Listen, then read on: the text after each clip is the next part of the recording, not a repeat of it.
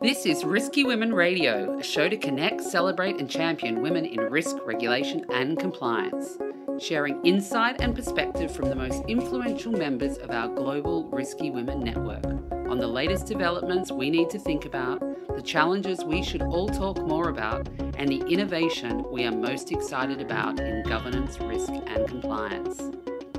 Bringing together the hundreds of senior women professionals already connected with a new emerging group of leading women and men. I'm Kimberly Cole, your Chief Risky Woman. Welcome back to our podcast series on Risky Women Radio, where we will be talking about change, innovation, and looking ahead at the views of some amazing risky women on what's next in the world of risk and compliance. I'm Shelley Metz Galloway. U.S. lead of Protiviti's regulatory compliance practice. And I have the pleasure of introducing you to today's risky woman and Protivity alum, Mary Bailey. Mary is a regulatory compliance specialist, CRA expert, and principal of Mint Consulting. Mary has more than 35 years experience in regulatory compliance and CRA as a consultant, chief compliance officer of two mid-sized banks, and now principal of Mint Consulting. Welcome, Mary. Thank you. Mary, before we get started, please tell us a little bit more about yourself.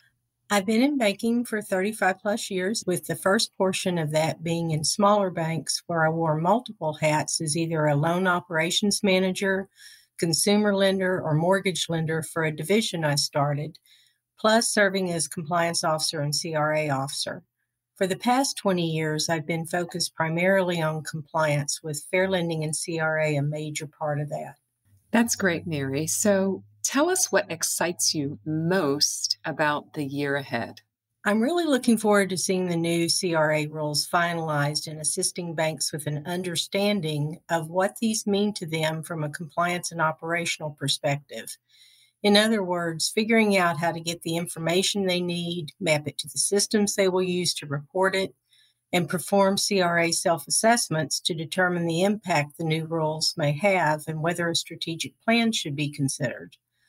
I also think it will be interesting to work with banks to help them understand the interconnection of fair lending and CRA and how it has evolved since CRA was enacted. Mary, we always talk about risks when we're talking on Risky Women Radio. And one of the things we always like to ask our guest speakers is what is the biggest risk you've taken in your career? There's really been a couple that are related to CRA. When the CRA regulations were changed in 1995, I was working with a small bank that had a very low loan to deposit ratio. So I advised my bank where I served as the CRA officer, that we should consider a strategic plan. I obtained management support and was able to successfully submit the first strategic plan that was approved by the FDIC. The second one was several years later, as the Director of Compliance and CRA Officer for a mid sized commercial bank, I recommended to management that we stand up a community development corporation to assist the bank in meeting its CRA obligations. This entailed setting up a new subsidiary for the bank, a new board for this Community Development Corporation, which I chaired, engaging the time of executive leadership and, and changes to accounting and loan services. So, a significant investment for the bank. We gathered management personnel and lenders from all of our geographic areas and introduced them through a bus tour and visits with community nonprofit partners and schools to our first focus area in Dallas to gain their support and buy in. We trained lenders and underwriters on the qualifications of community development loans and quite honestly rewarded them from a bonus perspective with identifying and booking CD loans through the CDC. The bank invested, as I said, a substantial amount of capital into the CDC. And each year we rolled out the same type of program in our other markets which was a source of great pride for the regional presidents and bank employees to offer in their communities.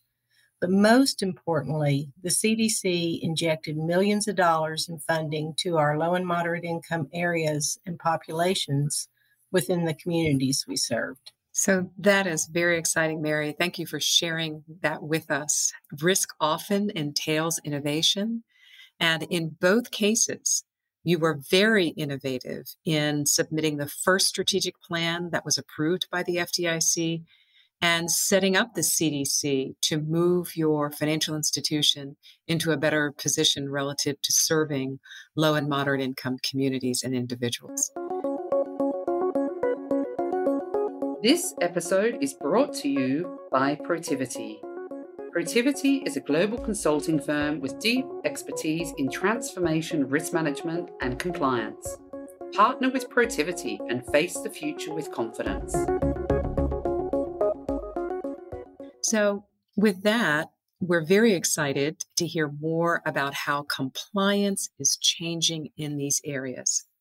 We know that here in the United States, as well as internationally, there has been an effort to increase access to and utilization of financial services by previously marginalized groups.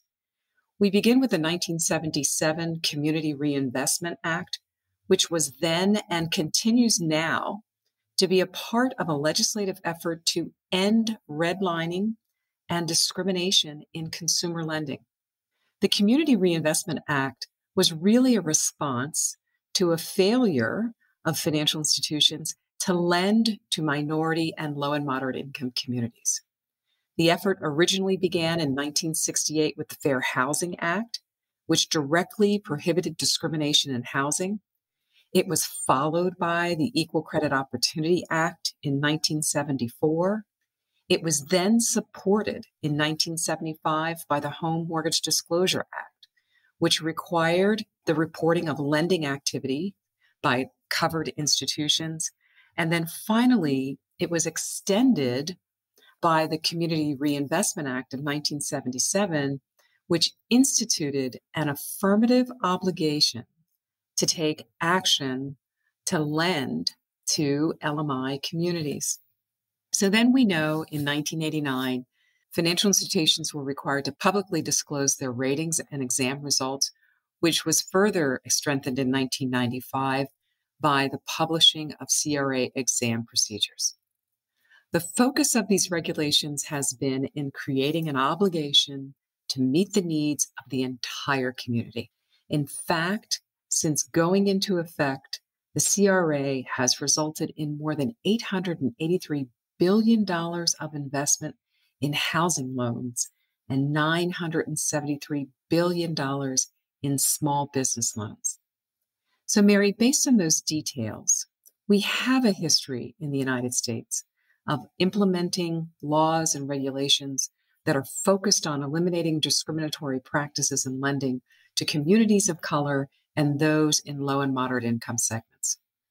From your perspective, what efforts have been made internationally that are focused on these same goals?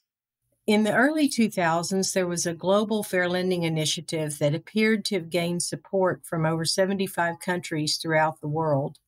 They were focused on driving support for the development and implementation of laws and regulations to increase access to credit to historically underserved communities by ensuring the elimination of discriminatory lending practices through regulatory action. The initiative reported 15 conferences with attendees from 80 countries, as well as the development of a compendium of financial laws and several briefing papers. However, it's unclear what has become of that initiative, as I've been unable to find if there was a continuance of this effort, with it looking like the breakdown may have been after 2008.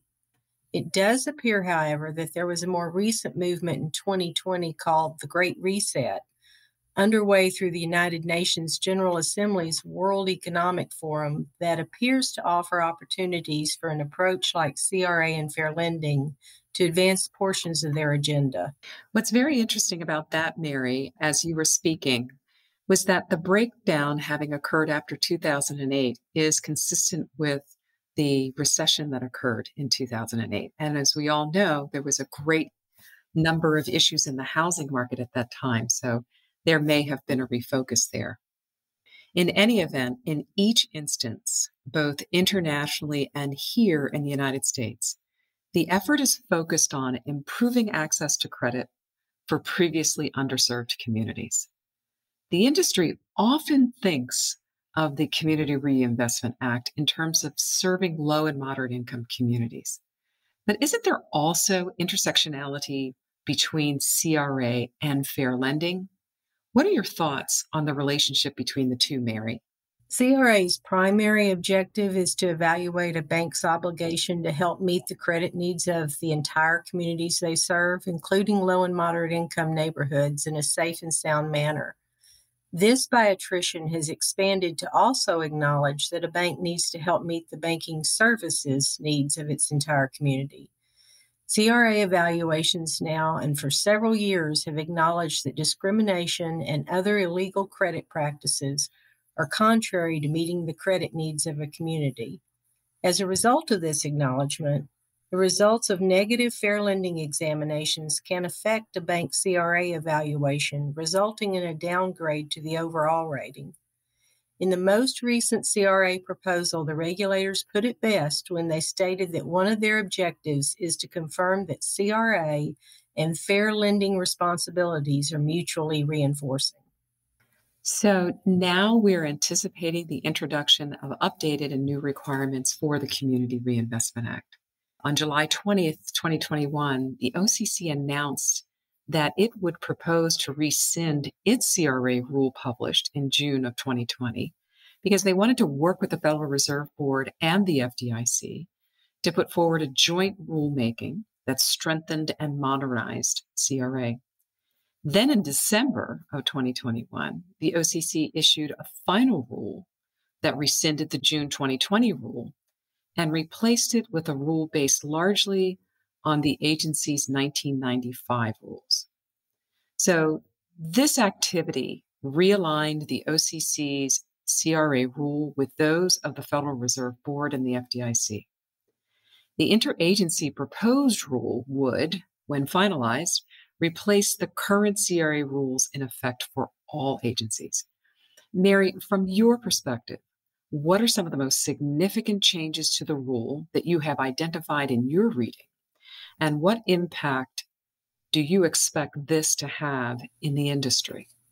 In my opinion, the significant proposed changes are many, particularly for large banks, and include but aren't limited to one, changes in the criteria for assessment areas for large banks with the addition of retail lending assessment areas, which are over and above the facility based assessment areas that are currently used by banks. This has definite impact on banks that currently deem their assessment areas to only be in the counties where they have physical branches or deposit taking ATMs, but they do significant levels of mortgage lending or small business lending in other geographic areas. If a bank has originated at least 100 more home mortgage loans or 250 small business loans during the preceding two years in any MSA or non metropolitan area of a state throughout the country, but they don't have a branch in those areas, these will now be considered retail lending assessment areas and will be included in the bank CRA evaluation.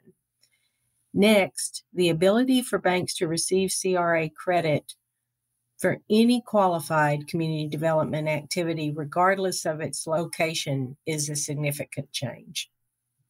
The inclusion of consumer automobile loans as a major product line to be evaluated under the retail lending test if they meet certain criteria is another significant change.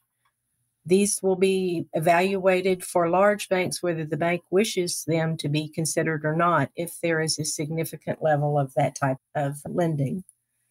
The use of the retail lending volume screen, retail volume lending thresholds, and the retail lending distribution metrics is a new change to CRA, something that has not been done before.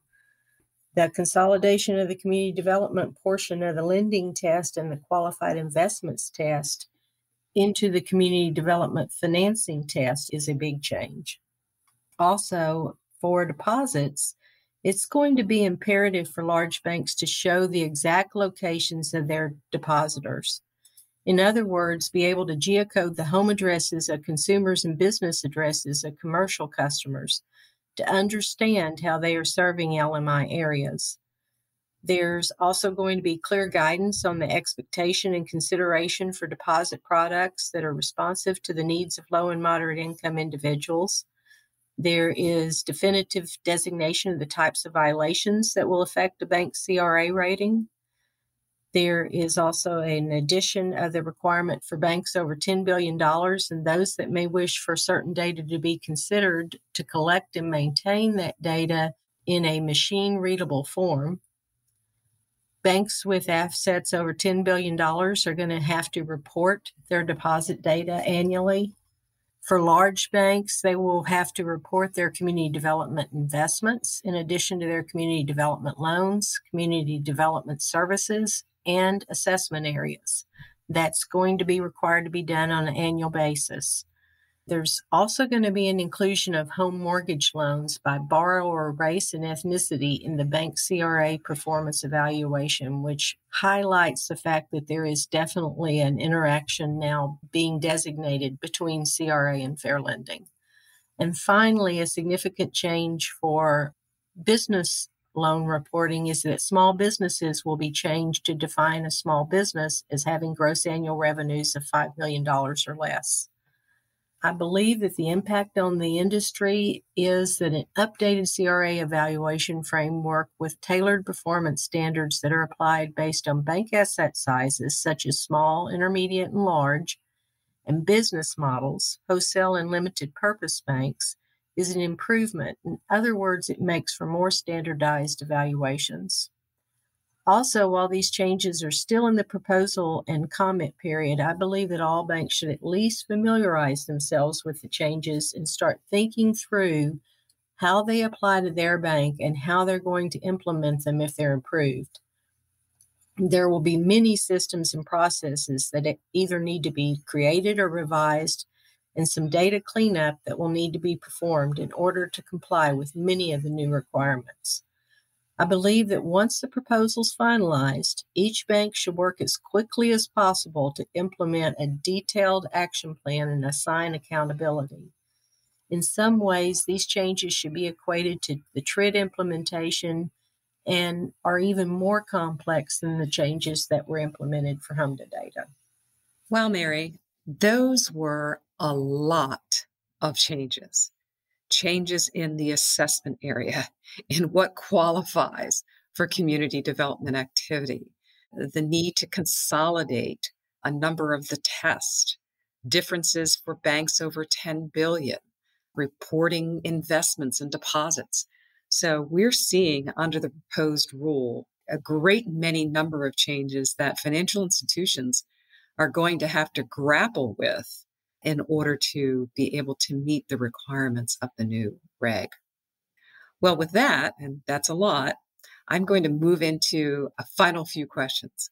Mary, in one word, what do you see as the top priority for 2022? Changes. And what advice would you give women who are pursuing careers in financial services and innovation? Find your passion be honest, be strong, be professional. Don't be afraid to recommend changes and don't give up. That's great advice. In particular, given that for the year ahead and in 2022, your one word is one of changes. So we have to be able to manage those changes and move forward successfully. That brings this episode of Risky Women Radio to an end but I'm very excited to continue on our transformation series journey. Thank you so very much, Mary, for joining us today and for your thoughts and valuable insights. You're welcome. Thank you. Thank you for listening to this exciting episode of Risky Women Radio to connect, champion, and celebrate women in risk regulation and compliance. I'm Kimberly Cole, based in Hong Kong for more information on the Risky Women Global Network, head to our website in the episode notes and please be part of the ongoing conversation by subscribing to this podcast, connecting with us at Risky Women on Twitter, or even reaching out to me directly by email.